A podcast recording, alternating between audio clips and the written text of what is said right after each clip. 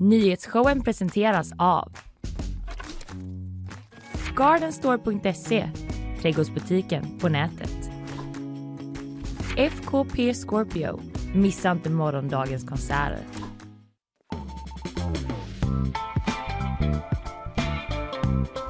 God morgon! Du lyssnar på nyhetsshowen live från GP-huset tisdag den 9 maj.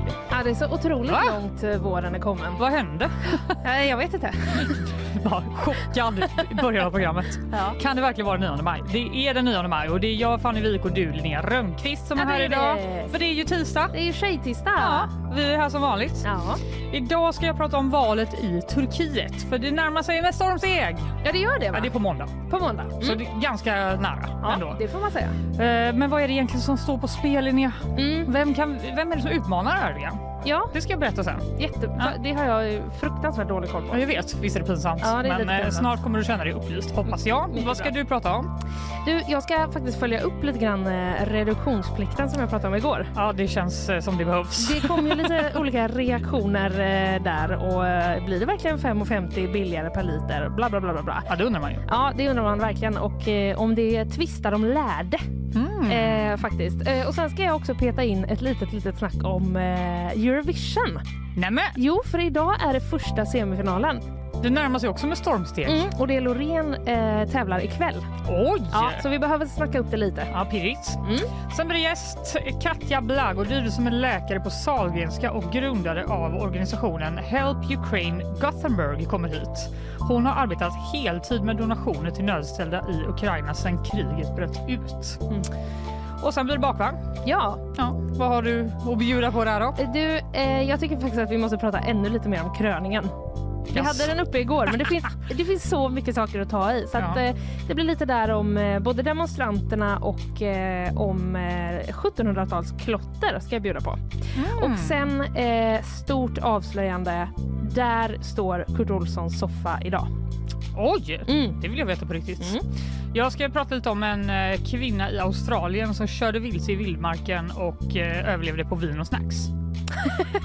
Goals! Ja. Eller? Det Ja. låter ganska trevligt. Men jag ska berätta hela historien dock. ja. Jag ska också eh, prata lite om eh, krematoriet i Borås som eh, bjuder in till öppet hus och vill locka dit barnfamiljer. Okej.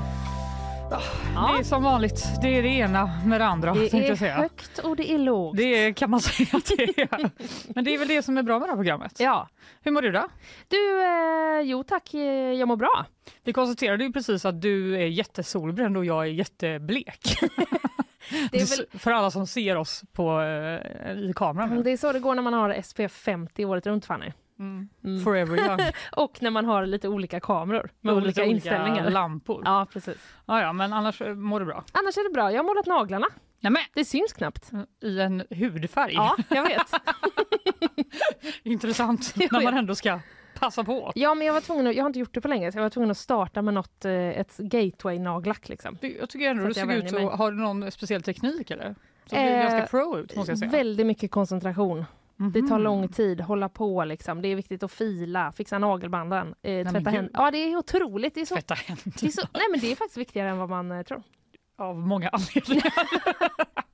Jo, men det är också, eh, du vet annars så liksom fastna, alltså jag blev så trött någon gång på att det blev så dåligt alltid. Och så Jag googlade jag upp hur man skulle göra. Och det är därför jag gör det så sällan också, för att jag gör det så här ordentligt. För det är så jobbigt. Ja. Okej, men berätta då. Tvätta händerna innan man börjar måla då antar jag. Ja, då tvättar man händerna. Jättenoga. Ja, så att det inte ligger någon skit på nageln, för då fäster det liksom inte lika bra. Alltså jag menar ju smuts, Fanny. Kom igen. Nej, men.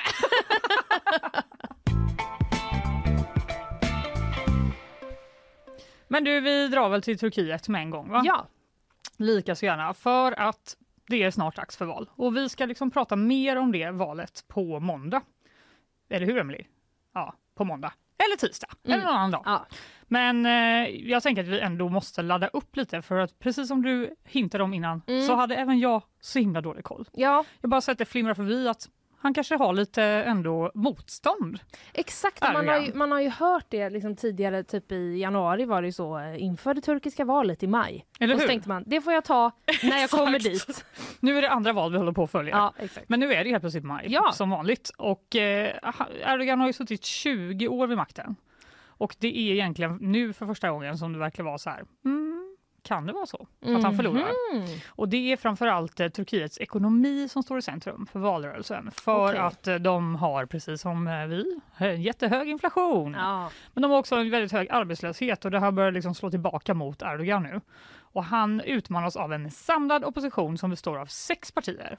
Okej. Och det turkiska politiska systemet är lite krångligt. Ja. Om jag får säga det själv. Mm. Du såg ju att jag slet mitt hår här Ja, det såg jag.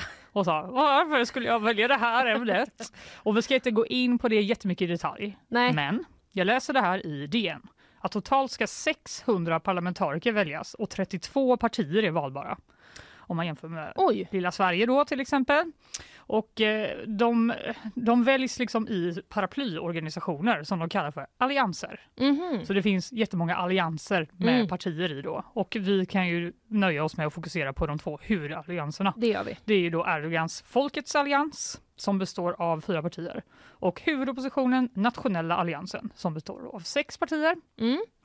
Och nu visar flera undersökningar då att oppositionen har ledningen i opinionen även om de siffrorna kanske inte är 100% tillförlitliga. Nej. Så kanske det ändå ger en liten hint. Mm. Men då undrar ju du, vem är Erdogans främsta konkurrent? Ja, det undrar jag. Ja, vi ska låna eh, Thomas Thorén, Turkiet-korrespondenten i SVT, som ska förklara detta. Han kallas för Turkiets Gandhi eftersom de påstås vara lika varandra. Han har lång politisk karriär bakom sig, lågmäld, anses vara lite okarismatisk. Lanserar sig nu som ett sansat alternativ för de som är missnöjda med Erdogans styre. Men hans stora utmaning är att han har samlat en väldigt brokig opposition som har svårt att dra åt samma håll. Typiskt att gå till val på liksom, mot Turkiets Gandhi. Ja, Det känns ju jättesvårt. det känns ganska svårt faktiskt. Samtidigt så var det ju mycket så, han är jättelågmäld, Ja, tar inte så mycket plats. det slog mig. Nej, att han inte var så karismatisk heller. Ja, Det var ju lite hårt nästan. Det, det slog mig just eh, vilka, vilka krav som ställs på politikerna. Visst. Ja. Jag hörde också en annan expert som sa att han mest går till val på att han inte är Erdogan. Mhm. Vilket också var så här, well well. Det är också en, eh, en skill att ha. Ja. Men den här oppositionsledaren då, eh, Kemal Kılıçdaroğlu kritiserar alltså regeringen både för den här ekonomiska krisen som jag var inne på och också för den här stora jordbävningskatastrofen hur, Mm. som var i februari, Mm. hur den hanterades av Erdogan. Du minns att den, det var ju 20 000 personer som omkom ja. i den här eh, jordbävningen och dåligt byggda hus var eh, en ganska stark bidragande orsak till att så många eh, gick bort och skadades.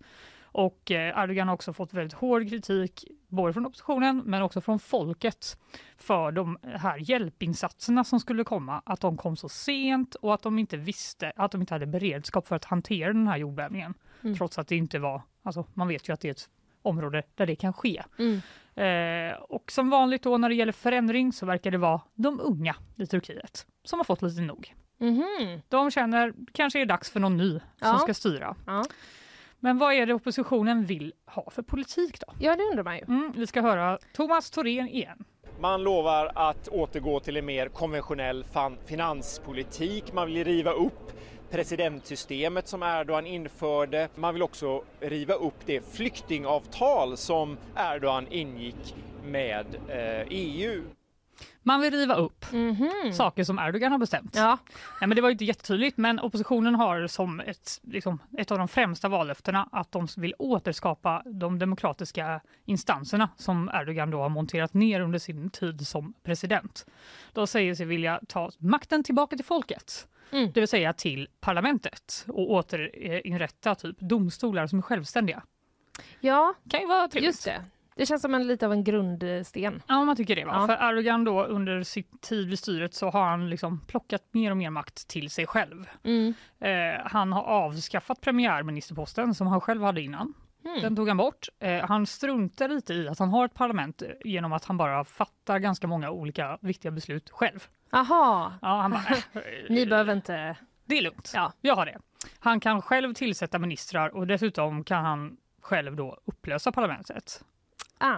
Eh, Det finns också då en författningsdomstol som då egentligen ska ha möjlighet att granska presidentens agerande men merparten av dem som sitter där, och ledamöterna, tillsätts av presidenten. Ja.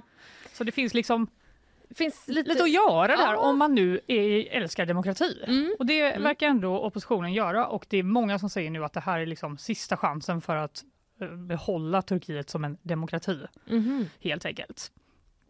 Eh, Men vad vill Erdogan göra då? Ja. Ja, Från Erdogans sida så är, går valkampanjen ut väldigt mycket på business as usual. Eh, att Erdogan erbjuder en re- regeringsduglighet med ett starkt ledarskap och att oppositionen är lierade med terrorister som, som man anklagar från regeringssidan och kommer ha svårt att komma överens sinsemellan. ja.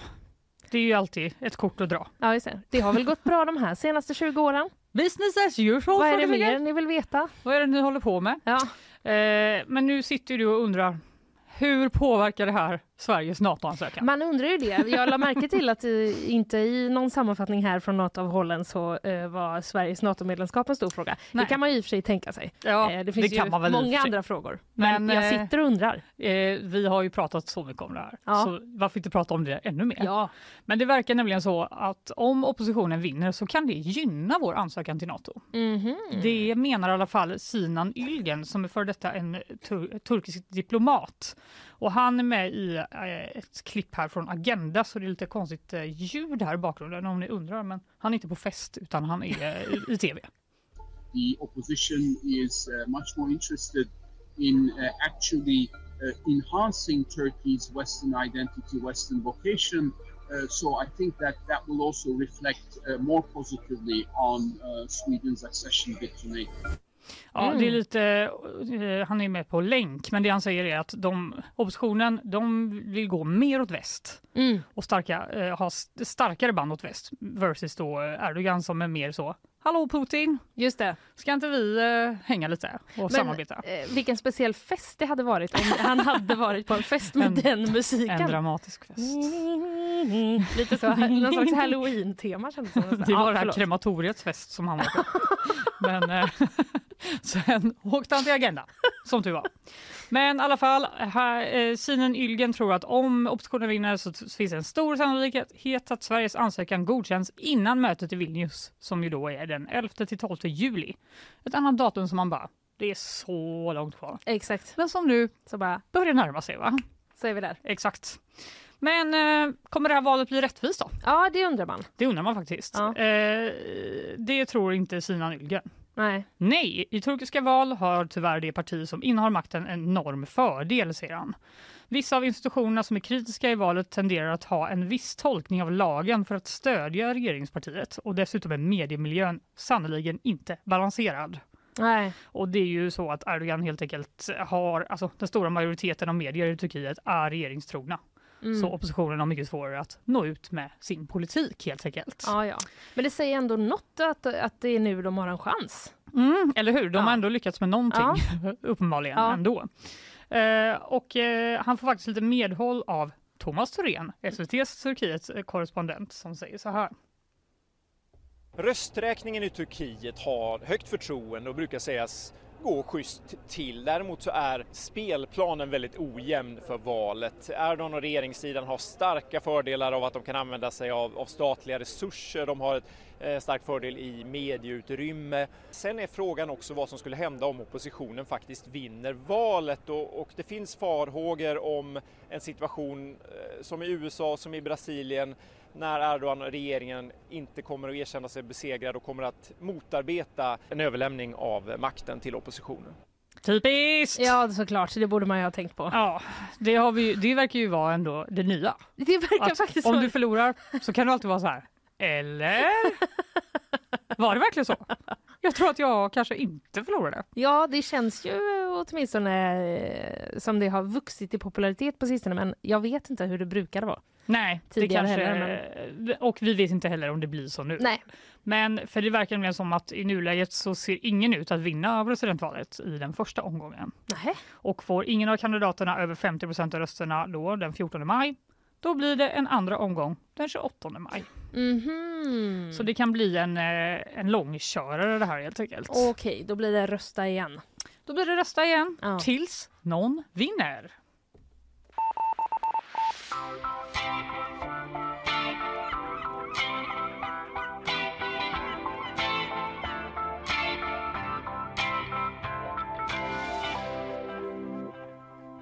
Hallå Fanny! Vad har du på hjärtat då? Du, jag vill berätta för dig eh, hur det kommer låta i Liverpool ikväll. Jaså, det kommer just det, det där med. nämligen låta så här.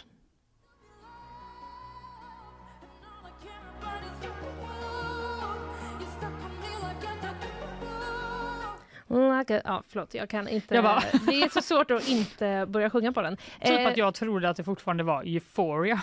ja, eller med. hur? Ja. Den är så eh, stark den låten. Men Den den, är- eh, har väl också fått beröm? Den är stark. Du, den har fått beröm. Det är alltså ikväll klockan 21.00. Oj, Då är ja men det är ju liksom någon slags eh, europeisk eh, eh, tid Ja. vi jobbar efter. Till skillnad från vår vanliga tid. Ja, du fattar. okej. Eh, nej men då, är, det- då går den första semifinalen i eh, Eurovision av stapeln. Wow. Mm. Är du ett Loreen- fan av eh, Eurovision? Eh, nej, inte ett fan kan jag inte säga, men jag, jag är inte den som har sämst koll heller. Nej. Ibland kan det ändå hända att jag slår en kik. Ja, Mm. vad bra. Det finns ju så, eh, det finns ju så mycket otroliga eh, låtskatter i eh, Eurovision. Om man med otroliga menar sådana som eh, är väldigt, väldigt speciella och eh, inte alltid så bra. Ja, men det är kul. Ja, det är kul. Det är lite underhållande. Mm. Eh, Jan Andersson, vår kollega på kulturredaktionen, Ja. han är på plats i Liverpool. Mm. Och så här låter inledningen eh, på hans krönika som han har skrivit inför eh, ikväll. Är du beredd? Mm. 10 av 15 länder går vidare från tisdagens semifinal av Eurovision. Det krävs alltså en urspårning, ett haveri och ett sammanbrott allt på en gång för att Loreen ska missa finalen.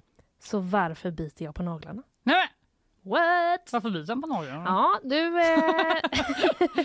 jag vill inte spoila. Jag vill verkligen rekommendera att man går in och läser den här. För Ja, det den finns- verkar ju det underhållande. finns mycket gött i som jag inte har eh, kunnat eh, ta med. Men en skillnad i år, det är att det bara är tv-tittare som avgör hur det går i semifinalen. Ah, det är ingen jury. Nej, innan har det varit jury i eh, semifinalerna och i finalen, men nu är det bara i eh, finalen. Så Jan an- anklagar eh, tv-tittarna för att ha dålig smak. Han är orolig. Ja, han är orolig. Eh, för det, kan man väl säga. Han är orolig för det. Ja. Mm. Eh, nu kommer de då, juryn kommer först in eh, i finalen på lördag. Loreen är eh, storfavorit, Mm. så att det har vi ju ändå att utgå ifrån om man bryr sig om eh, ifall vi vinner. Ja, det gör man ju. Ja, man gör ju det. Det gör man ju alltid. Givetvis. Eh, just nu då, enligt sajten Eurovisionworld.com Mm. så har Loreen 43 procents eh, winning chance. Wow. Ja, det är alltså i topp. Det måste ju vara väldigt bra. Ja, det är ändå ganska ordentligt mycket, Mm. eh, får man säga. Efter oss där så ligger Finland på 22 procent. Finland, Finland, ja. ska de slå oss igen? Först, först in i Nato, Ja, sen vinnare av eventuellt ja, ja precis. Men de är, bear in mind att de har 22, vi ligger på 43. Ja, absolut. Ska vi ta liksom bara och lyssna lite hur eh, deras låt eh, låter? Gärna.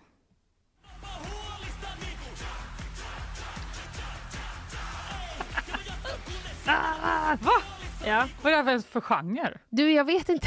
Hiphop, hårdrock? Typ. Det, ja, ja, det är någon slags eh, hårdrock, men sen var det också vad som såg ut att vara liksom dansare i ganska tjusiga kläder som dansade tango framför en eh, kille då som stod i någon så här eh, grön, eh, liksom yvig skjorta och höll på och han stod mycket på huk och bara så tja, tja, tja, tja, tja. Ja.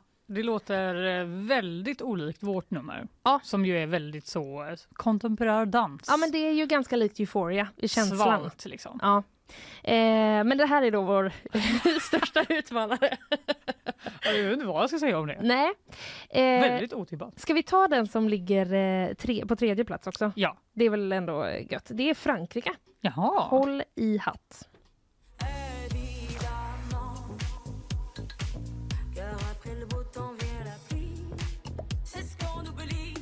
Mm, den här har jag inte kunnat sluta sjunga på sen jag hörde den första gången för 20 minuter sedan. Vadå, hur eh, sjunger du den på? På franska? Ja, nej, ja, okej, jag nynnar då. Jag ska inte tvinga dig.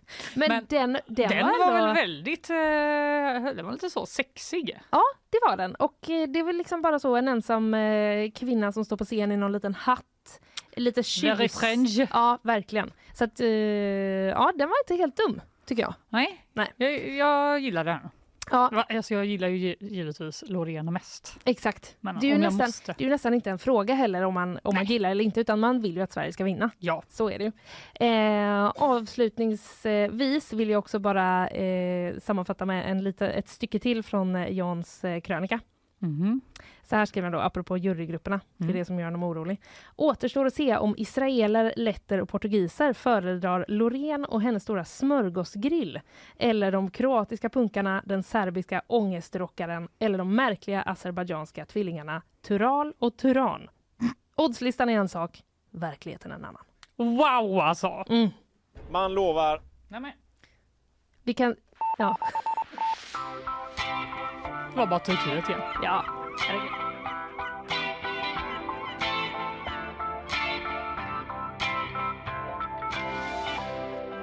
Jag vill bara pipa emellan och säga att eh, vi planerar ju att ha med Jan i morgondagens sändning. Han är alltså på plats i England nu. Ja, han är Mm. i Liverpool. Gud vad spännande. Ja, så då får vi väl eh, kanske höra lite hur det var live and direct. Ja, det vill vi verkligen göra.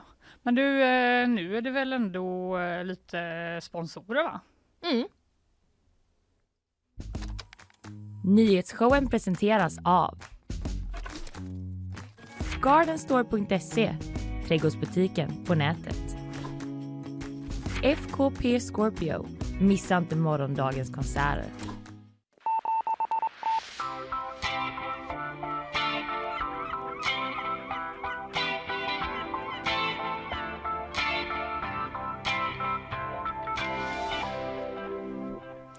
Georgsson här. God morgon. God morgon. Idag igen. Precis. Vad glada vi är. Men att du- imorgon är Isabella tillbaka. Ja, det, är, det är både kul och lite sorgligt. Ja. Vi har vant oss vid dig nu. Du kan inte du bara vara kvar på något sätt Elin finns ju kvar också eh, utanför studion, i vårt hjärta. i vårt hjärta Ja. och på redaktionen varje dag. Bra analys av Elins eh, whereabouts. Men du, vi kör lite nyhetssvep? Stämmer. Just nu går inga tåg mellan Göteborg och Alingsås. Även tågtrafiken Göteborg-Stockholm berörs. Enligt Västtrafik är prognosen satt till klockan åtta för när det kan rulla igen. Stoppet beror på en olycka. Minst 12 människor har dödats när Israel i morse genomförde flygattacker mot Gazaremsan, det rapporterar nyhetsbyrån Reuters. Tre av de dödade beskrivs som ledare inom den palestinska väpnade gruppen Islamiska Jihad.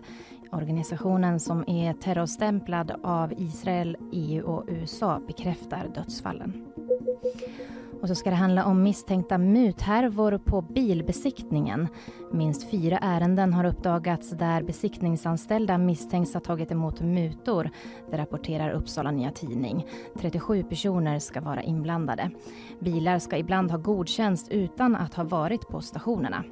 Det här är oroväckande att det ute på vägarna kan finnas fordon som kanske knappt är i körbart skick. Ja, det säger åklagaren vid Riksenheten mot korruption till tidningen. Men gud, typ en helt ny typ av kriminalitet jag aldrig har tänkt på. Nej, det är precis. Bara, jag orkar inte åka till besiktningen. Nej. Alltså jag har besiktigat bara en, eh, en 20 år gammal bil två gånger i mitt liv som jag hade för många år sedan. Mm. Den gick igenom utan anmärkning ständigt. Stod det så här?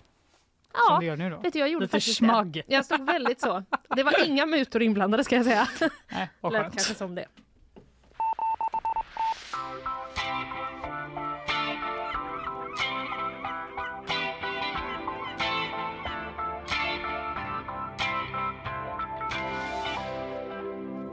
Vi ska prata lite mer om eh, reduktionsplikten. Ja, det Mm. känns som det va? Igår eh, så berättade jag om det, att regeringen och Sverigedemokraterna är överens om att sänka den till 6 Mm. Och det handlar alltså om hur mycket biobränsle man måste blanda i bensin och diesel för att sänka, minska utsläppen. Just det.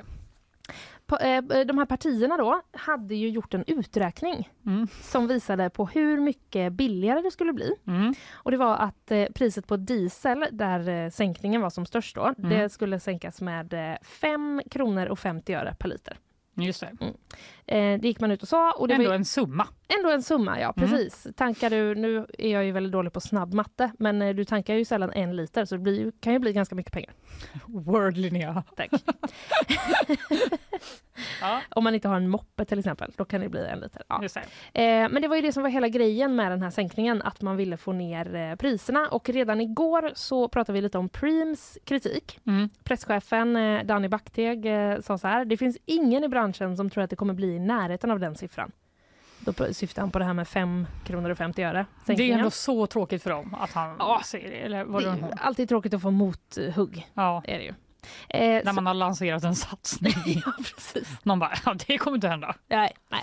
Men eh, Circle K då, Mm. gamla Statoil, de är ju inne på, eh, de är inne på samma spår. Kritiken har ju liksom inte stannat vid eh, den från Preem utan den fortsatte ju under gårdagen. Mm. Ehm, och eh, Johan Söderberg som är eh, ansvarig för drivmedel och elektrifiering på Circle K, han säger så här till eh, TT. Vi ser med oro på vad som kommer att hända med priset på fossil diesel. Det finns en stor risk att priset kommer att gå upp. Mhm.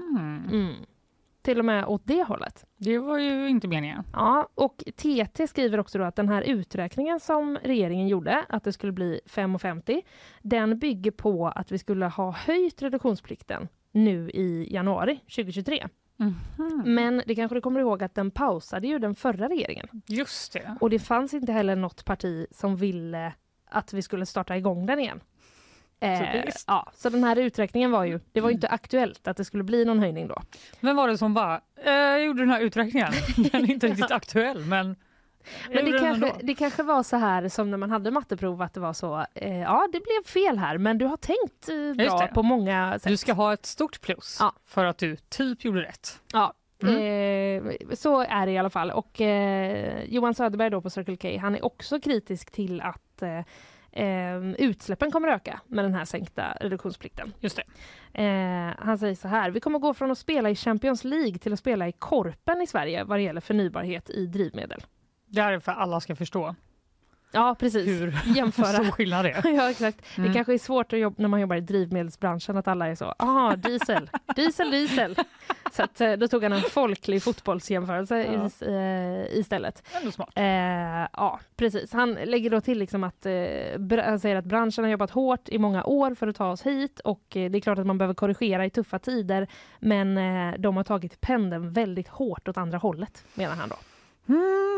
Ja, eh, ännu mer kritik, är du sugen på det? Ja, alltså varför inte? Ja. Du är ändå igång. Vi är ändå igång. Branschorganisationen Drivkraft eh, Sverige. Men gud, Ja, är det en branschorganisation du inte kände till sen innan? Det har jag aldrig hört av, men jag gillar Nej. det. Ja. Känns starkt. Ja, precis. Mm. Och så ändå en, en ledtråd om vad det är eh, det, det, den är branschorganisation för. Det får man ändå säga. Ja. Jessica Alenius är vd där. Hon eh, säger till TT att eh, branschen befinner sig i en omställning från det fossila till, till det fossilfria och det här slår undan benen för den omställning som medlemsbolagen nu är inne i. Hon menar liksom att eh, ja, men vi har, nu har vi börjat eh, jobba med biobränsle och sådär och nu ska vi helt plötsligt inte göra det längre. Alltså det känns så hårt att alla bara, hallå, vad håller ni på med? ja, du tycker de skulle vara lite snällare? ja, alltså, jag börjar nästan känna det nu. Ja, men vet du vad? Nu kommer vi in på vad eh, Ulf Kristersson och regeringen säger. Ja, vad bra. De har, en, de har svarat på detta.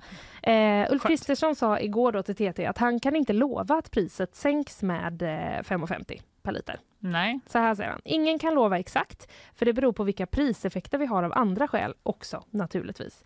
Vi gjorde ett räkneexempel som visar att har man väldigt höga inblandningskrav av biobränsle som är mycket dyrare, då blir det stora prisskillnader. ja, det var bara ett räkneexempel. För det, Ja. det fattade inte jag Nej, när de Nej. lanserade det här. nej men precis. Okej. Men det är liksom deras, eh, deras uträkning. Sen, sen eh, menar han då att man kan ju aldrig liksom Man kan aldrig lova något. slå fast helt säkert att det blir 5,50 för det beror på andra saker Ja. också. Eh, och han säger eh, också så här då att eh, det finns säkert de i drivmedelsbranschen som inte gillar det här. Det har jag respekt för. Men det är inte för deras skull vi sänker reduktionsplikten utan det är för svenska hushåll. Just det. Och de har inte hörts så mycket i Nej. debatten. Nej, det är sant. Jag har hört några liksom sådär eh, enkäter på stan. Mm. Eh, men då, då verkar det vara ganska, eh, ja men eh, lite, lite av varje. Vissa som är så, det är väl bra att det blir, bra att det blir billigare, det är jättedyrt nu. Mhm. Och andra som är så, ja men klimatet då, ska vi... Ja, Ja, var, nu är det jag som sammanfattar vad folket Svenska tycker. folket genom Linnea. Channeled. Ja, lyssna själva, det finns massvis, eh, massvis eh, Ja, men det kan man eh, ju tänka sig. De som kör jättemycket bil och har drabbats jättehårt Ja. av de höga bränslepriserna vill väl att det ska bli billigare. Exakt. Och eh, de som inte kör bil kanske mer tänker det är väl inte så noga. Nej. Ska vi inte satsa på klimatet istället? Nej men precis. Det är ju så man funkar va? Ja, mycket bra jobbat Fanny. Eh, Det, svenska folket ger dem mig. ja precis. Det, det. Två tolkningar. Tillsammans blir det helt rätt bild. Eh, infrastrukturministern vill jag också bara hinna med vad Mm. han eh, sa. Kristdemokraten Andreas Karlsson han eh, har då skickat ett skriftligt uttalande till TT. Mhm. Eh, och där eh, skriver han då att regeringen har gett ett tydligt besked om vad som ska gälla inför nästa vinter och att branschen nu får tid på sig att anpassa sig. Mm. Eh, han skriver så här, de har gott om tid och de kan inte heller, det kan inte heller vara en nyhet för någon att regeringen ska sänka reduktionsplikten till EUs miniminivå. Mm. För han menar ju att det har ju ändå, det har inte kommit som en surprise, de har ändå pratat om det ganska länge. Liksom. Det får man säga. Mm. Det var ju en del i valrörelsen va? Ja, Mm. och han tror inte som branschen tror att priset eh, kommer gå upp. Regeringen har varit tydlig med att en sänkning av reduktionsplikten kommer leda till betydande prissänkningar vid pump jämfört med om den förra regeringens inblandningsnivåer skulle fortsätta gälla, menar han. Mm. Där är så att säga där vi står nu. Ja, vad spännande. Ja, det är, ju, se. Det är ju också först i 1 januari 2024 som det här ska börja gälla den här sänkningen. Så det är ju liksom ett tag, man har ett tag på sig att coola ner och sen så kan man plocka upp det här igen. Eh, ska jag skriva, lägga in en påminnelse åt oss? Kan 1 du januari. lägga in en sån ping i Mm. kalendern? Fannys födelsedag och eh, kom ihåg att det är ny reduktionsplikt.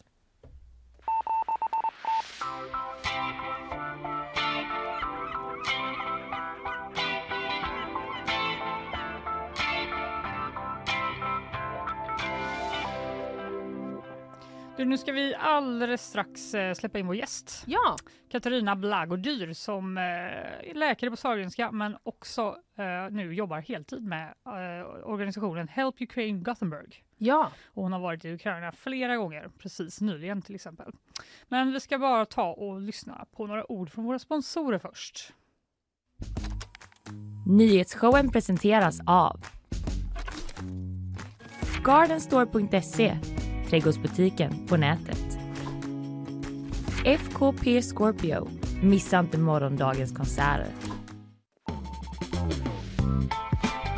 I vanlig ordning tar vi och släpper in vår gäst helt enkelt, så vi hörs alldeles, alldeles strax.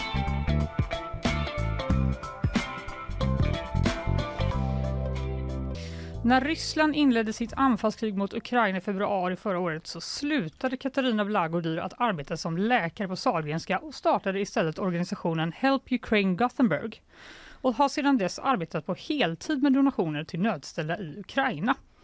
Det har blivit flertalet resor ner till Ukraina under året och den senaste gjorde hon för bara några veckor sedan. Och vi ska prata mer om den resan och hur hjälpbehovet ser ut just nu i Ukraina. Välkommen hit Katarina Blagodyr. Åh, tack så mycket, tack. Hur känns det att vara här? Det är jättekul att vara här. Det är första gången jag är här hos er. Det är jättefint. Och... Tycker du? Ja, jag tycker det faktiskt. Ja, Vi vad har sån utsikt, det är helt fantastiskt. Det har vi faktiskt. Vi ska inte klaga. Nej. Vi är bara vana vid att sitta här och svettas. Ja, så vi precis. glömmer. Jag blir så smickrad också över att du tycker att det är tjusigt hos oss. Eller hur? Mm, tycker jag. Men du, när kriget i Ukraina bröt ut för mer än ett år sedan så slutade du alltså att arbeta som läkare och startade hjälporganisationen Help Ukraine Gothenburg. Mm, det stämmer. det Varför stämmer. gjorde du det? Ja, men först och främst eh, så befann jag mig i en väldigt speciell tid i mitt liv. Jag precis var nybliven mamma. Eh, Och jag hade en eh, nyfödd bebis i famnen och själv kommer från Ukraina. Så helt plötsligt såg man alla dessa mödrar som delade en helt annan resa och jag kunde liksom inte se förbi detta. Jag kunde inte sitta still, jag behövde göra något. Men är du född i Ukraina? Jag är född i Ukraina. Jag kom till Skara eh, när Mhm. jag var bara 11 år gammal Mm. tillsammans med min mamma. Eh, av eh, lite andra anledningar men också på grund av det svåra livet eller den svåra situationen vi befann oss i. Eh, och Sverige blev ett hem för mig där jag kunde få växa och förbli en människa. Eh, och nu är min tur att ge tillbaka. Jag tänker att det inte är det första alla gör när man har ett nyfött barn. Att man är så här, nu ska jag börja jobba heltid med det här och hjälpa Ja, Jag andra. vet inte, jag tror det är mycket hormoner så plötsligt så har man någon, någon form av superpower och som sagt man blir väldigt berörd eh, och jag, jag kunde inte titta på helt enkelt. Mm. Men hur jobbar ni då? Hur funkar eh, arbetet i organisationen? Eh, Så nu efter ett eh, år och lite till eh, så är det, vi har skapat flera projekt som kan då anställa oss själva eh, för att volontärarbete det är väldigt hårt arbete eh, och de flesta som jobbar nu på HAG de är anställda inom olika europeiska projekt som då ska närma människor, de som har kommit till Sverige, närma dem till utbildning eller arbete. Eh, men mest eh, arbetar vi med att hjälpa de som finns kvar i Ukraina. Eh, och där är göteborgarna är våran verktyg för att hjälpa vidare. Så vi samlar in resurser, vi samlar in pengar, mat, förnödenheter, vi köper ambulanser och brandbilar. Och allt detta tack vare donationer som kommer från Västra Götaland för, för det mesta. Hur började du? Det var, var det på Facebook som du började att organisera allt det här? Ja men precis, det var lite hands-on. Jag och min sambo gick till första biblioteket och skrev ut 40 flyers för det var den limiten man hade för gratis utskrift. Eh, och sen började jag dela ut dem utanför konsulatet för det är där mina landsmän eh, fanns just då och finns även idag. Eh, och senare började jag affischera på Facebook och andra sociala medier att jag kommer finnas på Sjömanskyrka, kom och hjälp mig. Och på den vägen blev det att det helt plötsligt dök det upp massa människor som var villiga att hjälpa till. Och det är samma människor som än idag arbetar på HAG. Men blev du förvånad över hur gensvaret? Ja, men jag tycker verkligen att jag har sett en hel ny sida. Eh, som läkare har jag ju också arbetat med att hjälpa i den första krigsvågen när 2015 när flyktingarna kom. Och jag kan tyvärr erkänna att eh, det var inte lika mycket människor som var involverade och villiga hjälpa till. Men helt plötsligt så såg man något helt annat och kanske kände igen sig själv eh, i de människorna man såg fly Ukraina och vara villig att hjälpa. Så jag hoppas verkligen att efter detta kommer vi som nation och som värld bli mer öppna till att hjälpa andra oavsett vilken land de kommer ifrån. Mm. Men eh, du var ju nere i Ukraina alldeles eh, nyligen som jag förstod det och lever- levererar då bland annat nio ambulanser. Ja, det stämmer. För en vecka sedan kom vi tillbaka. Ja. Eh, Så vi var, det var en av våra största insatser hittills och fram till idag har vi levererat 23 ambulanser. Eh, Och den här konvojen bestod av nio eh, ambulanser och en evakueringsbil. Okej. Eh, så- Körde ni liksom eh, hela vägen ner med det då? Ja, eller vi körde hela Ja. vägen eh, till Lviv. Hälften av oss bestod av ukrainska volontärer och hälften av svenska volontärer.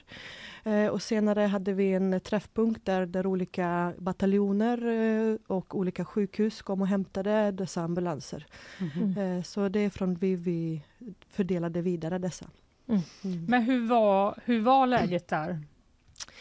Alltså, Eh, Ukraina går igenom faser som alla vi gör. Eh, så såklart första när fullskala invasionen inleddes så fanns det väldigt akuta mikrobehov som mat, eh, kläder, bostäder, tillfälliga bostäder. Men nu är Ukraina ett helt nytt läge. Det handlar om att skapa möjligheter för människor att återbygga sitt liv. Eh, Så mm, det är en ny fas, mycket svårare fas. Det handlar om arbetstillfällen, det handlar om trygghet, det handlar om permanenta bostäder och inte minst handlar det om psykisk hälsa. För att nu efter ett år så börjar det komma ikapp alla, även de som finns här i Göteborg, att det är ett krig och eh, det är jäkligt tufft. Va, hur kan man hjälpa mm, med folk just med den psykiska biten?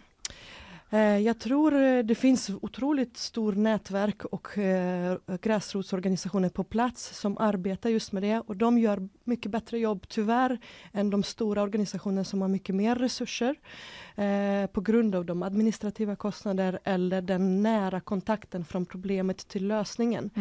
Eh, så det här är något vi kommer få arbeta med väldigt lång tid framöver. Även när kriget är över så är det bara där det börjar. Men jag tror att det är viktigt redan idag att satsa på just de här, eh, eh, de här uppgifterna att lösa, att ta hand om barn och vuxna, inte minst soldater som kommer tillbaka. Eh, för det är största landet i Europa eh, mitt i ett krig med människor som mår jätteilla. Så hitta de, nät, hitta de samarbetspartner som ni litar på, eh, någon trovärdig, någon som ni känner personligen och som ni vet arbetar just med det just nu. Men då är det inte lika mycket eh, kläder, eh, mat och sånt eller samlar ni in det fortfarande också? Ja, men mat och hygienartiklar det är sån förbrukningsvara så Mm. det är kontinuerlig insamling av Mm. detta. Eh, men det är som sagt det är de små problem vi Mm. ser just nu.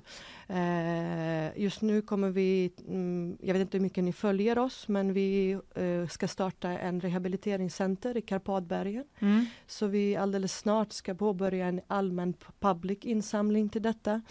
Eh, för att vi ser ett stort behov av eh, de insatserna. Eh, även i sommaren också planerar vi att ta hit ungefär 20 barn från Mariupol till Styrsö där Svenska kyrkan öppnat sina dörrar för att ta hand om dessa ungdomar. Och det är för att liksom det finns jättestort behov och den är oändlig. Men Mm. visst har ni också planer på att öppna ett barnhem i Ukraina? Exakt, stämmer det. Hur går det arbetet? Ja, men, eh, eh, det, är ett, eh, det är ett väldigt stort projekt eh, så man behöver ha flera, flera organisationer, flera partners, flera företag involverade, flera människor, flera ambassadörer som hjälper till. Eh, vi satsar på att göra detta i Karpatbergen på till gränsen mot Rumänien och Slovakien för det där är det lugnaste området just nu. Eh, och det också finns ingen infrastruktur som har eh, risk till att bli bombad. Mhm. Så det är den säkraste platsen i Ukraina just nu och därför vill vi satsa just där. Samt naturen kommer göra sitt med dessa själar tror jag. Mm. Det är helande i sin sätt. Eh, och vi har varit nere och kollat på flertal områden eh, och flertal gamla baser som man kan köpa upp och börja utrusta. Så vi är halvvägs igenom. Eh, och jag tror att i, mot slutet av sommaren så är vi hemma. Mhm. Men hur har det varit för dig, tänker jag, under hela det här eh, året? Att, att jobba så mycket. Har det varit tufft? Liksom? Jag tror det har varit, eh, det är både väldigt hårt arbete men eh, jag kan inte se att jag hade kunnat göra något annat. Det här är mitt sätt att bearbeta den sorgen jag går igenom. Så ja, det, det, det är både och. Det är en Mm. terapeutiskt moment för mig och eh, många frågar mig vad, vad, hur känns det att lämna jobbet och hur känns det att göra något helt annat. Men både mitt jobb som läkare och det jag gör just nu det är med att hjälpa människor. Mm. Och den här forumet är mycket större med mycket svårare behov. Så Mm. jag, jag trivs där jag är. Jag är på en bra plats. Men hur är det att åka ner dit då? Vad möts man av? Är det liksom, känner man att det är farligt att vara där? Det är nog väldigt surrealistiskt skulle jag säga. Man möts av båda sång Mm. och glädje och man möts av barnskratt. Men samtidigt så kan man mötas av väldigt tomma blickar som är helt bedövade av det som händer. Eh, så det är liv blandat med döden. Mm. Och, och det är något vi inte är vana att se så här nära. Nej, verkligen. Men är det någonting, vi var inne på det att det var ganska stor vilja att hjälpa när du startade igång Help Ukraine Gothenburg. Mm. Har du märkt någon skillnad där? Är det fortfarande många som engagerar sig eller är det svårare nu? Jag tycker det är mycket svårare nu, i alla fall från människa till människa. För att nu har det gått väldigt lång tid. Eh, och vi ser att folk tröttnar. Eh, de tröttnar på att se bilderna av krig. De tröttnar på att engagera sig eh, på samma sätt. Och det är helt förståeligt. Ehm, så nu behöver vi vara mer innovativa. Vi behöver kanske gå ut och eh, skapa någon event eller eh, försäljning av borschen som vi har haft på Linnéplatsen. Eh, så Just vi, det, det är på en restaurang där, Mm. man kunde köpa det till lunch va? Precis, det var den eh, Göteborgs dyraste lunch. Jag, tror vi snittade 300 kronor per lunchlåda, Ah. Mhm. vilket folk donerade. Och, man betalade vad man ville. ja, precis, liksom. det var mot frivillig donation. Mm. Eh, så då köpte vi in ungefär 500 vedkaminer för insamlade pengar, vilket var en jättestor insats. Eh, och för att avslöja, vi ska snart ta över den här lilla platsen och fortsätta vårt arbete med att eh, försäljning av ukrainsk traditionell mat. Mhm. Så det här kommer bli Mm. kul. Eh, Flera så- lunchtillfällen helt enkelt. Helt säkert, helt säkert. Ja, vad bra. Eh, är det någonting som är liksom extra svårt att få tag på nu? Och, eh, det vi ser just nu och som är jättesvårt att få tag och det största behovet det är att våroffensiven är eh, bakom, den är ganska nära. Och vi får mer och mer förfrågningar på taktisk medicin. Det är alltså de här olika förband som ska stoppa blodflöde in case of man blir skadad. De är rätt dyra och marknaden är nästan tömd på dessa. Så det är den svåraste uppgiften för oss just nu att kunna täcka det behovet av sjukvårdsmaterial som är direkt livräddande vid fronten. Mm. Eh, och den är dyr, en sån förband kostar 400 kronor. Så det har varit extra svårt att samla in. Speciellt för att det är svårt att förklara vad är den, den här gadgeten gör, vad, vad är den för? Och eh, att den inte används i krigsföring men i livräddning. Just det, det är mer konkret med mat till exempel, det förstår alla att man Precis. behöver. Mm. Alla kan le- le- relatera till mat och hygienartiklar. Eh, men behovet, eh, det största behovet är där, där vi inte, det, det är inte vi vanliga civila har sett. Och det är de här eh, olika förband och blodstoppande läkemedel som då ska kunna rädda liv. Mm. Eh, men ni, ni har också någon eh, verksamhet, du var inne lite på det med vad ni planerar på Mm. eh, Styrsa och så, men ni Mm. har också annan verksamhet för ukrainska flyktingar i Göteborg. Vad kan man Mm. få för, för hjälp och stöd där? Hur ser det ut? Ja, men just nu driver vi tre center här i Göteborg. Som ligger, två ligger i Högsbo. Det är våran HAG där vuxna människor kan få utbildning. De kan få lära sig svenska, engelska. Vi har språkcafé och sen har vi jobbrelaterade insatser. Det vill säga vi skriver CV, vi coachar dem hur intervju kan gå till. Och förra året resulterade det i ungefär 220 anställningar vilket är jättestort Mhm. med tanke på att det vad är det, 2800 personer som finns i Göteborg. Så det är 10 procent kunde få anställningar via våra projekt. Eh, och sen driver vi en förskola som heter Haggis. Eh, vi skämtade mycket om det, att nu har vi Hagg och snart kommer vi ha en Haggis och helt plötsligt blev det så. Eh, så nu har vi en liten Haggis, bara en hållplats bort. Mm. Så man kan, eh, det är för de barn som ännu inte har fått en förskoleplats. Och tyvärr så är det rätt många, speciellt i början, för att folk flyttade eh, väldigt ofta och de ställde sig i nya kör och nya kör och då kunde de förlora den eh, f- förskoleplatsen. Så vi hade barn som på ett år inte ännu började gå på förskola. Och då Mm. öppnade vi Haggis för att stötta deras mammor eh, och ibland pappor med att eh, avlasta dem och ge dem trygghet och sammanhang. Eh, och nu har vi öppnat också tredje center här vid Brunnsparken på Smedjegatan 5, Unity kallas den. Eh, och där har vi ungefär 70 ungdomar som, ta, eh, som spelar musik, de ritar, de går på art therapy, de kollar på film tillsammans. Det är som en ungdomsgård som är hela tiden fylld med människor. Mhm. Mm. Tyvärr så står vi inför ett nytt problem att precis som i Ukraina efter ett år så ser vi att människor bör må väldigt dåligt. Mm. Eh, och förtroende för de här stora organisationerna är något lägre plus att språkförbindelserna är svåra. Mm.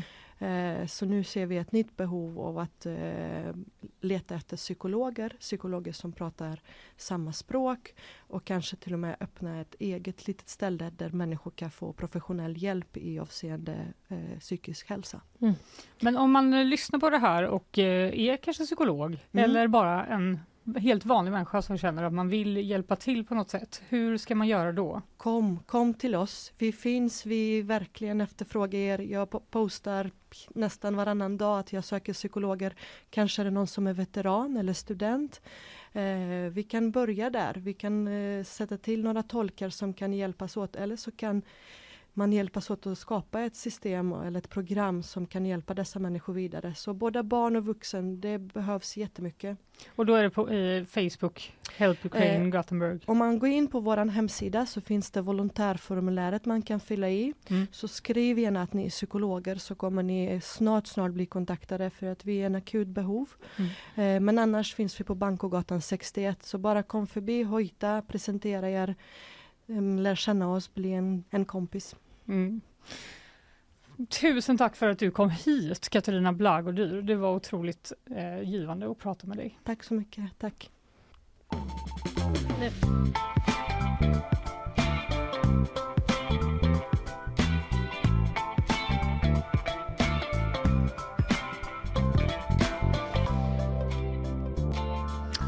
Då eh, ska vi lyssna på lite ord från våra sponsorer och sen blir det lite nyhetssvep. Nyhetsshowen presenteras av Gardenstore.se, trädgårdsbutiken på nätet. FKP Scorpio, missa inte morgondagens konserter.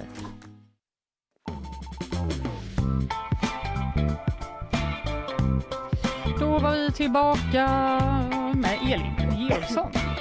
Välkommen tillbaka. Du bara, vill du ha lite vatten Elin? Nej, det går är bra tack. Men du, vi ska ju köra lite nyhetssvep helt enkelt. Ja, flyglarm ljöd över Kiev tidigt i morse. Enligt militärledningen i Ukraina har flera robotar skjutits ned och det ska ha orsakat minst en brand. Det här rapporterar TT. Elbilar brinner mer sällan än andra bilar. Det visar en sammanställning från Myndigheten för samhällsskydd och beredskap. I fjol brann ungefär 3 400 bilar i Sverige. 23 av dem var elbilar eller laddhybrider.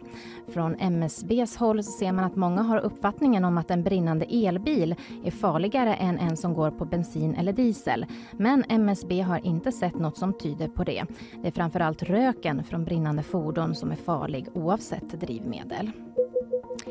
Och så är det semifinaldags för Loreen i Eurovision. Bidraget Tattoo har ju varit segertippat hos spelbolagen ända sedan Loreen vann Melodifestivalen i mars. I kvällens semifinal i Liverpool ställs hon mot de två andra favoriterna, nämligen Finland och Norge. Är du en Eurovision-tjej Elin? Ja, men jag säger väl lite sådär som Linnea. Mm. Eh, Inte inbitet fan, men jag har en någorlunda koll. Så har jag barn också som tycker att det är kul. Just det. Du kommer kolla helt enkelt. Ja, men det tror jag. Kommer du kolla även ikväll? Eh, Får nej, de vara uppe så sent? Börjar nej, det är nio? nog mindre tveksamt. Det blir ingen skola imorgon. Vi måste heja på Loreen. Jag har tagit ledigt hela Eurovision-veckan. Ja, exakt. jag satsar på lördagen. Ja, det är bra.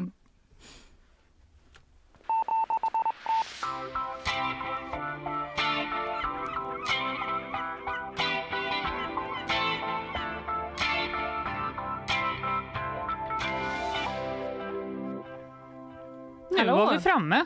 Ja, vi är framme. Ska jag börja eller? Ja, Det är, vi ska tillbaka lite till kröningen. ja det är klart. Det är ju ändå bara liksom dag två efter kröningen. Det känns som att den bara pågått i flera veckor, men det var ju faktiskt bara i lördags. Ja, och det var ju så himla mycket saker som den gav upphov till. Mm. Vad var det vi pratade om igår? Det var den här liemannen Ja, som sågs skymta förbi. Och, det såg eh, faktiskt ut som Liemannen. Visst gjorde det det? Jag blev lite typ rädd i efterhand. Ja, det ligger var- nog kvar på våran eh, Insta om man vill eh, Ja, det det. kolla. Lite sunt in. Ja, det pratar vi om. Och så den här eh, mannen som folk trodde var en utklädd Meghan Markle. som bara var en vanlig man. Stackarn. Ja, verkligen stackarn. Men nu eh, gäller det demonstranterna. Mm. Jag är på Omni och eh, läser och eh, det är helt enkelt så att antimonarkidemonstranter de överväger att eh, stämma brittisk polis eh, efter att de då grep 52 personer under lördagen när kröningen var. Mhm. Eh, och de har fått ganska stark kritik, eh, Londonpoliser, Londonpolisen för detta. Och det är flera Labour-politiker som också som ska ha sagt att gripandena kan ses som ett inskränkande av den brittiska yttrandefriheten. Ja, det kan man ju förstå. Ja, och polischefen har tidigare försvarat eh, det här eh, agerandet och då sagt att man har en skyldighet att agera när protesterna blir eh, brottsliga. Eh, men nu är det faktiskt också lite nytt eh, ljud, för nu ber Londonpolisen om ursäkt för de här gripandena. Mhm. Mm. Det är ju inte ofta man hör att polisen ber om ursäkt Nej, när de har gripit någon. nej, precis. Förlåt, Nej, det var precis. inte meningen. Nej, nej men nu säger, eh, nu skriver polisen eh, så här i ett eh, uttalande då. Vi ångrar att de sex personerna som greps inte kunde ansluta till den större gruppen demonstranter på Trafalgar Square och på andra ställen på eh, Processionsvägen. Eh, demonstranterna eh, åtalas inte för några brott och eh, en av, bland de som greps så fanns då en eh, man som heter Graham Smith som leder antimonarkigruppen Republic. Och han vill att ändå att man ska utreda de här eh, gripandena. Eh, han säger så här, det fanns inga bevis för att vi tänkte begå brott och polisen grep oss ändå. Det är skandalöst. Mhm. Om jag inte minns helt fel, det Mm. får man ha som en liten brasklapp nu, Ja, men ja. jag kollade ju lite på kröningen i lördags. Japp. Och då hörde jag, då vill jag minnas att jag i SVTs sändning hörde att polisen hade liksom gripit eh, vissa demonstranter, jag vet inte om det var precis de här, Mm. eh, men att polisen hade gripit dem liksom redan de ens hade hunnit komma ut och demonstrera. Jaha. Och att det var så här, att det var liksom... De, hade- bara, "Va- var är ni på väg någonstans? ja, till att Det här var demonstrera. mer så, eh, vad är det du laddar upp för här med den här frukosten? Ska du demonstrera sen? Typ cup of tea? Så. Ja, jag ska inte svära på exakt hur det var men jag tror att de var ganska liksom tidigt ute för att det var ju otroligt mycket poliser och de var ju såklart de var ju väldigt rädda för terrordåd och alla möjliga grejer. De var lite on edge. De kanske var lite för eh, Mm. rädda, Mm. eventuellt visade det sig då. De var rädda att någon skulle tårta kungen eller någonting. Ja. Det hade ju varit faktiskt väldigt pinsamt. Då hade det varit bättre om de gick med någon sån här eh, laktoshund och luktade runt. Nej men du vet att det är ofta Ja. sådana veganska tårtor är som de det? kastar på folk. Varför Det har jag det? hört flera gånger nu i eh, rad. Jag vet inte. För att de kanske är veganer. I don't know. Nu sprider jag ut eh, väldigt mycket konspirationer här. Det finns också många veganer som inte kastar tårtor Det gör det folk. verkligen. Kan vi Och många säga. tårtkastare som älskar mjölk. Ja, Helt säkerligen. Har vi brasklappat nog nu? Oklart. nyanseringen eh, fortsätter här. Men du, en grej till vill jag säga om kröningen, eh, förutom det här med demonstranterna. Mm. Mm, och det handlar om eh, 1700-tals klotter på kröningsstolen. Okej. Okay. Ja, det finns en eh, då, eh, speciell eh, kröningsstol som han satt i Charles och den kan man se, jag kan visa dig lite grann en bild här på ungefär hur det såg ut så ser man liksom att det ser ut som i ryggstödet precis bakom honom så är det liksom massa olika, men det är lite olika inristningar och eh, lite sådär. Det är inte, det är inte liksom eh, Ja, vad ska man säga, det är inte skoltoalettsklotter eh, direkt. Nej, Utan alltså det... det- var väldigt Game of Thrones-aktigt. Exakt, de kanske hade sett det, de som klottrade för läst höll på Mm. att säga, för eh, länge sedan. Men eh, det väckte i alla fall eh, mycket uppmärksamhet då. Mm. Eh, för att den här stolen är då 700 år gammal. Ja. Det är en otroligt gammal stol. Jag bara var tvungen att pausa där. Det är också sjukt att han bara, den ska jag hoppa upp i. den, den sitter jag i. Den kanske inte är så flitigt använd längre då. Nej, det måste vara väl Den 70 står- år sedan sist. Ja, just eh, det. Då, eller något. eh, I Den står på ett eh, tryggt ställe. Ja, precis. Den tillverkades, läser jag på SVT, till kung Edvard den andra Mhm. under 1300-talet Mhm. och har sedan dess då varit en del av ceremonin. Så den har ju många eh, kungliga rumpor suttit på. Ja, jag försökte ändra mig men det gick inte. Nej, det var för sent. Ja, den anses också, läser jag här, vara den äldsta av alla ceremoniella artefakter. Dock har den Mhm. ändrat skepnad. Mhm. Mm. Oh, oj! Mellan 1700 och 1800-talet var den tillgänglig för provsittning. Provsittning för vanliga dödliga mot en slant pengar. Det var ju otroligt ändå. Det var ju lite sjukt att de tillät det. Ja, men här kanske vi har en eh, förklaring för, på klottret.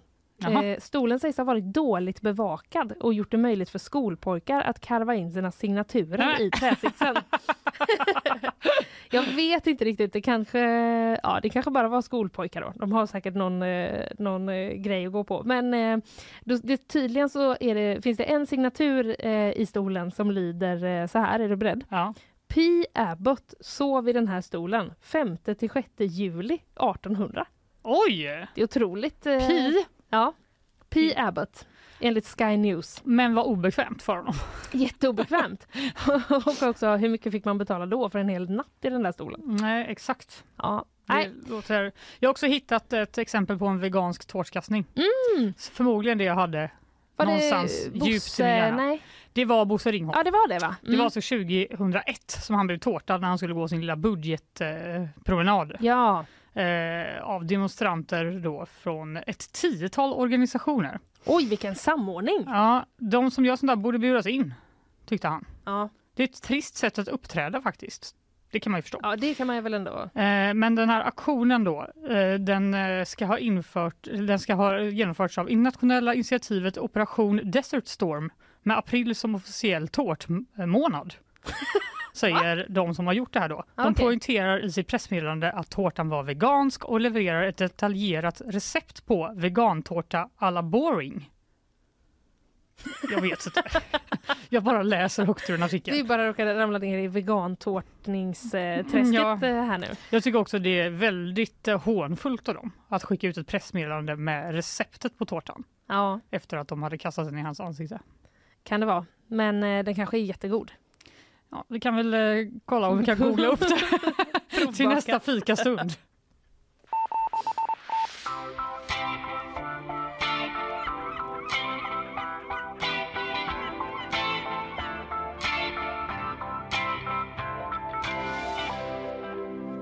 Nu är jag inne på Aftonbladet. Mm. Läser rubriken “Försvann i flera dagar, överlevde på snacks och vin”. Ja, Och då kände jag först initialt, ja, är det så fel då? är det någon som har stängt in sig i sitt hem? Ja, det låter ju bara ganska trevligt. Ja. Men eh, tyvärr läste jag vidare Ja. och då verkar det inte så trevligt längre. Det handlar alltså om en kvinna som körde vilse i Australiens vildmark. Efter fem dagar hittade de henne och på, under den tiden hade hon helt enkelt bara överlevt på vin och snacks. Tacka gud att poliskvinnan hade en cigarett, säger hon till Nine News Australia. Vilken underbar kvinna. Vilken underbar kvinna, Ja, eller hur? ja. Eh, familjen larmade polisen efter att kvinnan inte hade hört av sig för resan skulle bara ta en dag, men kvinnan var försvunnen i fem dagar då. Ja. Det visade sig att hon hade bara kört fel. Och när hon upptäckte det och försökte vända så fastnade bilen i lera. Åh nej. Äkta Australien, eller? Alltså det är så eh, obehagligt det där när det finns så många och långa sträckor som Ja, jag vet. uppenbarligen ingen liksom eh, passerar Nej, så ofta. exakt. Eh, det står så här. En stor sökinsats inleddes i delstaten Victoria under fredagen i ett område som polisen beskriver som tätt skogsområde. Mhm. Det är ju inte där man vill fastna. Nej, det vill man inte. Eh, nej, precis. Och eh, vad finns det där på natten? Hon kunde Nej. ju kanske då sitta i sin bil. Ja, det kunde hon då. Ja. Men hon, eftersom hon bara planerat för en kortare resa så hade hon bara packat med lite snacks och godis, men i bilen fanns också en flaska vin. Mm. Men kvinnan, som inte själv dricker, hade bara med sig en flaska vin. Ja, för annars hade hon haft tio, eller vadå? Ja, hon hade köpt den här i present till sin mamma. Ja, Men tack vare den så klarade hon sig, så hon kanske börjar dricka nu. ja, herregud. Eh, I takt med att hon förlorade hoppet om att bli hittad skrev kvinnan ett brev till sin familj. Jag Nej, men trodde jag skulle usch. dö. Uh. Eh, och det kan man ju faktiskt förstå. Eh, om, fem dagar är ganska länge. Eh, om du inte har någon mat Alltså eller vatten. det är väldigt länge med dödsångest. Ja, precis. Det är fruktansvärt länge. Eh, polisens eh, flyg lyckades lokalisera henne där hon stod och Ja. vinkar eh, på en väg helt enkelt. Ja, Och det första jag tänkte på var vatten och en cigg. ja. helt enkelt. Men eh, ja, då, polisen säger också att det var smart av henne att hon stannade vid bilen för ja. att hon kunde hålla värmen under nätterna. just det. Och eh, eventuellt farliga djur borta. Ja, det skriver de inte ens, men det är bara andra. Alltså det känns det som det så- finns så sjukt mycket farliga djur i Det är så Australien. naturligt för dem så de behöver inte nämna De det ens. Ja, ja, ja, ja. Det är väl bara ett minus om det råkar komma förbi någon liten sån Ja, farlig skorpion. exakt. Men vad otroligt, eh, också speciellt att vara, eh, bli liksom så världskänd för, För att, att man, man- körde fast i lera med sin bil. Och För att man fast. tog med sig snacks och vin och Eller därför hur? överlevde. Ja, och kanske lite att man ville ha en cigg när man hittades igen. Men det är Ja. samma som, alltså, om, om det hade hänt mig hade jag ju velat ha en snus såklart. Så att, eh, jag fattar ändå den, den grejen. Men Oj. visst, eh, visst har det också funnits lite videos på henne? Jag tror att Ja, det det finns finns, på... videos när hon står och vinkar, alltså när polisen hittar henne. Ja, Eh, så det, otroligt. man ser riktigt, jag vet inte. Jag ska inte säga att man ser desperationen, men det gör man ju typ. Alltså hon fattar Ja, att de kommer, det- jag tror inte att hon tror att de kommer bara, ja, här står hon. Nej. Vi drar vidare. Vilken trevlig kvinna som vinkar. Exakt. Och hon dricker lite vin. Ja, lärdomen är väl helt enkelt, packa alltid en flaska vin.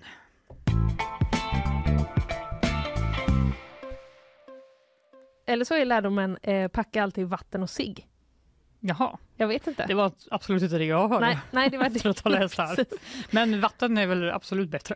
ja, eller både och. Man får göra som man vill. Ja. Tänk på vad du packar. Så jag kan vi tänker säga. för dödsångesten kan ju vinet hjälpa. Jag vill inte vara sån, men jag sa det bara.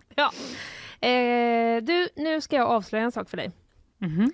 Jag ska avslöja var Kurt Olssons soffa finns idag. Oj! Mm.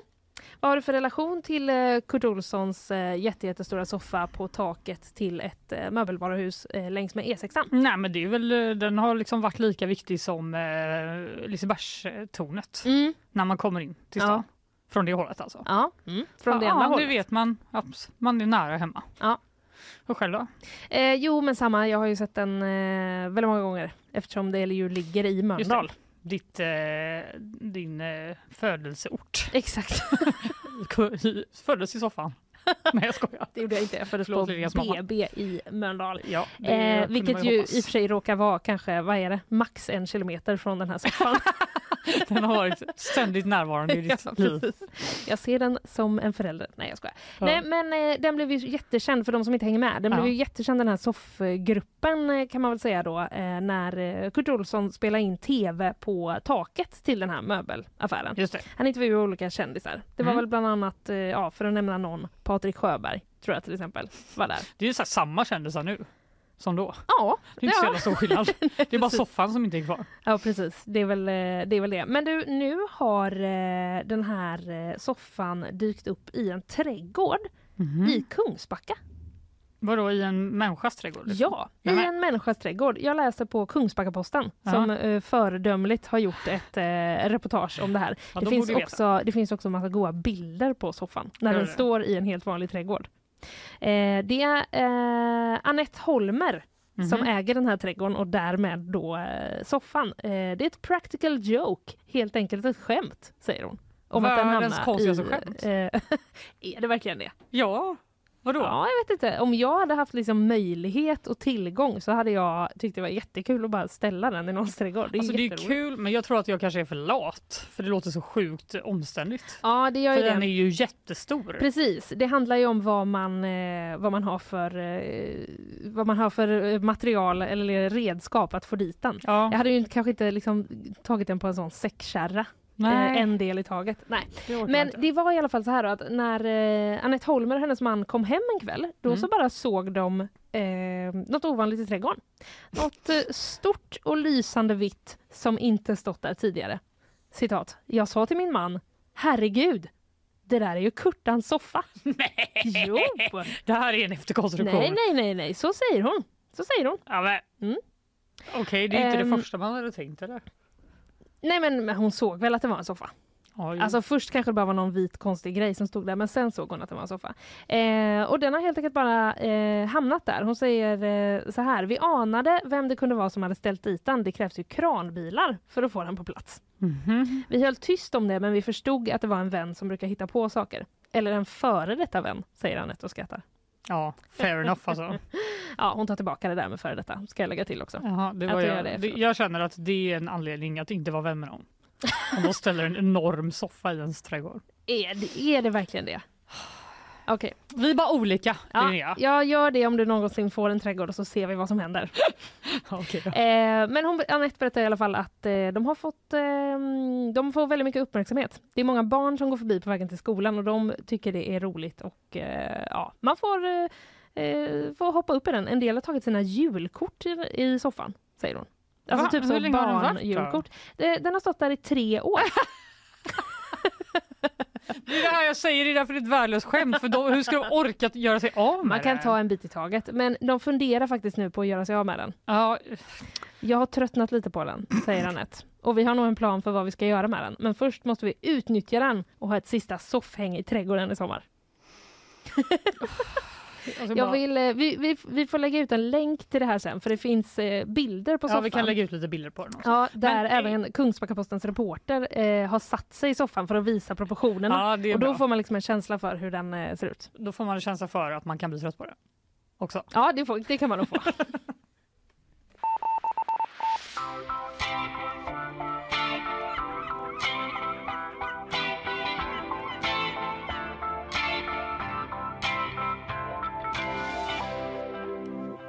Du, det har kommit lite ny forskning. Mhm. Faktiskt första gången någonsin som uppfattningar om paranormala förmågor har inkluderats i den årliga nationella SOM-undersökningen.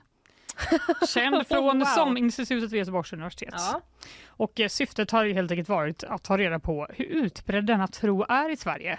Mm. Vad tror du? Är svenskarna eh, mottagliga? Jag tror det handlar liksom inte om skrock och så utan det handlar om mer andra grejer tolkar jag det som. Ja, det Ja. handlar om... Eh, så här står det. det resultatet visar att en förvånansvärt hög andel av svenskarna är öppna för paranormala fenomen. 21 procent tror att det finns människor som kan tala med döda. Ja. Var femte svensk tror att vissa personer kan minnas vad som hänt i ett tidigare liv. Mhm. Och var tredje svensk är övertygade om att vissa människor kan uppfatta saker med ett sinne. Okej, det var i och för sig lite större andel kanske än vad jag trodde att det, Det är skulle så vara. sjukt mycket eller? Alltså va? Ja, man undrar varför det liksom inte märks tydligare ute i Det är så tabubelagt. samhället. Ja, det kanske är det. Jag hade väl inte gått runt och bara eh, tror ni inte på sjätte sinnen? Eller? Nej, men du kanske hade gått runt och sagt något någon gång innan det skulle hända i så fall, om du hade kunnat. Det kanske jag har gjort, det är bara ingen har märkt. Nej. Nej. Jag alltså Nej, menande det. säger typ det här kommer hända imorgon. Lyssna aldrig på dig. Nej, exakt. Men är, är du lagd åt detta hållet? Eh, nej, det skulle jag inte säga att jag är, men eh, jag har väl någon slags, eh, jag har väl någon slags hopp om att det finns något kanske som är lite sådär mystiskt ödet ibland. Mm. Det är ungefär så långt det sträcker sig. Lite mer diffust. Ja, väldigt diffust. Ja. Extremt. 18 procent tror också att vissa personer har förmåga att förutspå framtiden med hjälp av tarotkort och annat. Ja, typ spåkula. 18 procent! Ja. Det är ju, men det är ju liksom, eh, det är ju en av oss typ här inne i studion nästan. ja, exakt. Även eh, forskarna säger här att andelarna som svarar att personer med dessa förmågor finns eh, är för många överraskande höga. Det Ja. säger Sebastian Lundmark, forskare vid SOM-institutet som är ansvarig för studien. Men vad otroligt spännande. Mm, det verkar faktiskt vara så här att det är yngre personer, i synnerhet födda 1996 eller senare, som tror mer på förekomsten av förmågorna Mhm. eh, än de allra äldsta. Mhm. Det vill säga du och jag. Just du och jag i gruppen de allra äldsta. Ja, Mm. alltså är inte det här eh, chockerande? Det är chockerande men jag hoppas ändå lite att eh, liksom de som eh, om man tillhör eh, de här eh, gängen Emelie skriver, är det alla som kollar på spökjakt med Jocke och Jonna? Alltså man undrar, det står det. faktiskt här att det kan vara att det liksom förekommer mer i populärkulturen. Ja, Eh, idag. Eh, Sverigedemokrater och liberaler visade sig vara något mer benägna att svara på eh, att förmågorna fanns än de med andra Ah. politiska eh, preferenser. Men det är väl ganska bra att eh, de partierna får något gemensamt. Just det, de behöver faktiskt enas. Det har ju varit lite tjafsigt där. Då, kan, då har de liksom något att gå, utgå ifrån här nu då. Johan Persson och Jimmy bara, Ja. eh, du, har inte du också ett sjätte sinne? Ska vi, ska vi hänga och läsa lite tarotkort? Eller hur? Ja, vi vet ju inte hur de ställer sig till det men Det deras vet vi väljare verkligen inte. Deras Eh, väljare. ja. Eh, I motsats dock till forskarens hypoteser så hade inte utbildningsnivå eller inkomst någon statistiskt säkerställt samband med graden av tro på paranormala fenomen. Nähä, trodde de att eh, de trodde något speciellt om det? Ja, det verkar som det. De, de kanske ville testa det då. Ja. Eh, Men det är helt enkelt 26 000 slumpmässigt utvalda personer i Sverige mellan 16 och 90 år. eh, 16 Som har 90, fått mm. eh, den här undersökningen och av dem fick eh, 3 750 personer frågan om paranormala förmågor. Svarsfrekvensen 49 procent. Förlåt, det var så roligt bara att du levererade den som något jättespännande men också... Eh, Men jag att tycker ändå det kan vara viktigt så att inte Absolut. alla tror att alla i Sverige har svar på det Nej, det är så är det sannerligen Det är inte. väldigt Men bra det kanske säger någonting ändå. Ja, och det båda gott inför eh, tarotkortsförsäljare. Eh, verkligen. Grattis till er.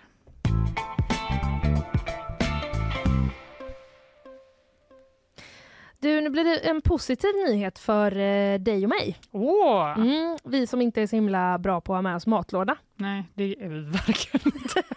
Jag skulle kunna säga att vi är jättedåliga på det. Kanske sämst. Ja, kanske sämst. Men det är ju himla trevligt att gå ut och äta också. Man får en trevligt. upplevelse. Ja, det får man. Mm. Eh, I alla fall, igår kom en nyhet som jag eh, snabbt delade med er andra på eh, redaktionen. Eh, Mm. Jag läser från, eh, nu ska vi se här vart jag eh, är någonstans och läser. Jo, det är TT som skriver. Lunchlådan ökade mer i pris än krogmaten. Haha! Nu kan ni sitta med era Suck it! torra pastor och någon slags ledsen rucola Ja, det som kan har göra. blivit sorgsen över natten. Ehm, ja, men så här, dagens lunch på krogen har inte stigit lika mycket i pris som maten i butik det senaste året, Mhm. enligt SCB. Då. Det betyder ju tyvärr inte att det är billigare att äta Nej, ut. jag vet. jag vet. Men jag tyckte ändå vi behövde ta ut någon slags glädje. Jag håller med. Eh, nej. Eftersom man känner sig så himla dum som typ lägger alla sina pengar på någon sån lunch för 125 kronor Jag varje dag. vet, det är så dyrt Det är så lunch. himla dumt. Vi borde verkligen sluta med det. Vi borde verkligen det, men det är ju också väldigt trevligt va? Ja. Men eh, ja, ma- matpriserna i livsmedelsbutiken har ökat med eh, cirka 20% under det senaste året läser jag och eh, snittpriset då på en eh, dagens lunch Mm. eh, har ökat med omkring 9 Mhm. Så att man kan i alla fall trösta sig med att liksom, det är inte lika det är inte lika, man tjänar inte lika mycket på att ta med sig matlåda eh, nu som man gjorde för ett år sedan. Nej, om den inte är riktigt torftig, ja, precis. då kanske det går. Då kanske det går, ja. Precis. TT skriver också här såklart att eh, sett över längre sikt, hela 2000-talet, så har eh, eh, den medhavda lunchlådan stigit betydligt mindre i pris än kroglunchen.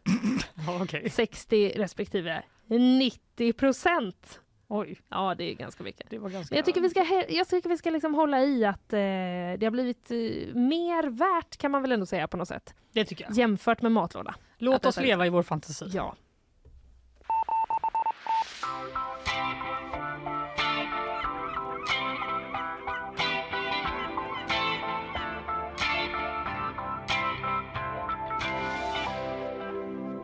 Krematoriet i Borås öppnas upp för allmänheten för första gången någonsin. Tack gode gud för att det är första gången. Nej, jag skojar. Jag hoppas att du har, eh, inte ska springa varvet eller så på lördag för det är nämligen då lokalerna som eh, vanligtvis är avsedda för likkistor och behörig personal öppnas upp för barnfamiljer och Wow. eh, andra. Jag vet inte hur jag ska hinna med det här. Jag ska på spa, det är Eurovision, det är Göteborgsvarv och det är krematoriet i Borås. Ja, Men du förstår ju att eh, priolistan börjar ju i slutet. Krematoriet först. Ja, okej. Sen kan du behöva gå på spa efter det va? Ja. Men hur det här, man är väldigt nyfiken på eh, hur det här kommer gå till och vad som de ska bjuda på där i Borås. Ja, förhoppningen är, läser jag på gp.se Borås, Mm. vår Boråsredaktion. Mm. Eh, förhopp- för, förhoppningen är att många barnfamiljer ska komma och lära sig om verksamheten. Krematoriets personal planerar att fånga barnens intresse genom att bland annat anordna en jakt på asktroll. Bilder på små Eh. askmoln som ska sitta uppsatta runt om lokalerna. Okej, bilder. Ja, vi Ja. jobbar ju mycket med aska och vi har skorstenen där det kommer ut rök. Så det är på grund av den kopplingen som figurer har plockats fram, säger Stefan Berve, kyrkogårdschef. Alltså, jag blev liksom helt nervös att det skulle vara riktig aska och så kände jag bara, var kommer den ifrån? Det är lite olika människor som ingen har plockat upp. Så. Nej men usch vad... Nå barn, kan du hitta en liten askhög här inne? Nej men Ja. det, det de vill är ju inte bara att traumatisera folk utan Nej, tvärtom. ja precis. De vill Ja. avdramatisera krematoriet. Ja, det finns väl också verkligen en poäng att göra det, det. gör ju det. Vi är Ja. ju faktiskt väldigt dåliga på att prata om döden Ja. i Sverige. Mm. Eh, och eh, då tycker Stefan Berve att barn kan spela en viktig roll. För eh, unga människor vågar ofta fråga saker som vi vuxna inte vågar fråga. Det har ju alla som har sant. varit i närheten av ett barn någon gång Ja. upplevt. ja. Att de bara, vad ful du är! Det är ingen fråga i och Eller för sig. frågan, varför är du så ful? Ja, exakt. Ja, du. Eh, Men i det här läget då så tror de att barnen kan hjälpa sina föräldrar för att frågorna kommer från hjärtat. ja, ja, ja, ja. Eh, Och de som tar sig då till Borås på lördag de kommer få en guidad tur i lokalerna och bland annat få insyn i hur det ser ut när kistan kommer dit, hur ugnarna fungerar och hur askan förvaras fram till gravsättning. Ja, alltså ju mer jag tänker på det, kanske blev lite förskräckt i början, men det är ju, det är ju verkligen ett ställe där man aldrig har eh, varit och Nej. inte vet eh, hur det är. Så det, det finns ju ändå en liksom, eh, chans att man kanske känns lite lugnare. Ja, jag vet inte, jag fick typ lite ångest av att läsa det här. Ja. Så här, vi kommer ha en av ugnarna öppen så man kan se hur det ser ut. Ja, nej, det, nej, så att man kan gå bara. bakom och, vad som, se, och se vad som blir kvar när kremationen är färdig. Alltså de saker som inte finns i kroppen när du föds. Typ eh, skruvar som satts in till exempel. De kan ju inte brännas upp. Nej. Det kommer dock finnas lite begränsningar. Mm. Det kommer inte pågå någon kremering i ugnarna nej, det är väldigt bra. när barnen är där. Det tycker jag är väldigt bra. Det känns väl ändå skönt? Ja, jag skulle, för min del skulle det även gå bra om dörren till ugnen var stängd faktiskt. Ja, det tycker jag också. Ja, Alltså de här utklippta askmolnen räcker väl. det räcker kan jag, kan jag känna. Ja, eh, Stefan Berve säger att eh, han är beredd på att det kanske inte bara kommer positiva reaktioner. Nej. Det kommer säkert vara en vattendelare. Ja, det, Det tror jag också. verkligen också. Det kommer vara. Men jag vet inte. Jag applåderar ändå initiativet på något sätt. Ja. Avsluta. Nu ska vi avsluta. Ja. Hallå! Hallå, hallå! Eh, vi ska väl det. Det känns som vi har pratat länge nog. Jag tycker också det känns som eh, det. Det känns som att jag råkade prata ganska länge om kröningen. Men det finns ju så mycket att säga. Ja, det var helt okej. Tack. Eh, det var också att jag bara bla bla bla. Tårta. Ska vi prata om det här efter sändningen istället? För Ska vi inte bara recensera hela sändningen nu? Eh, vad tycker ni? Hör inte av er. Eh, I alla fall. Vad har vi pratat om idag?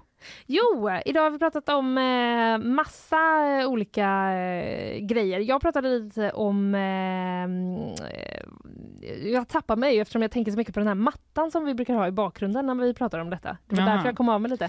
Men Ska, vill du att jag ska sätta på? ja, då? typ så, så hittar jag okej. orden. Tack vad skönt. Nu känns det jätte...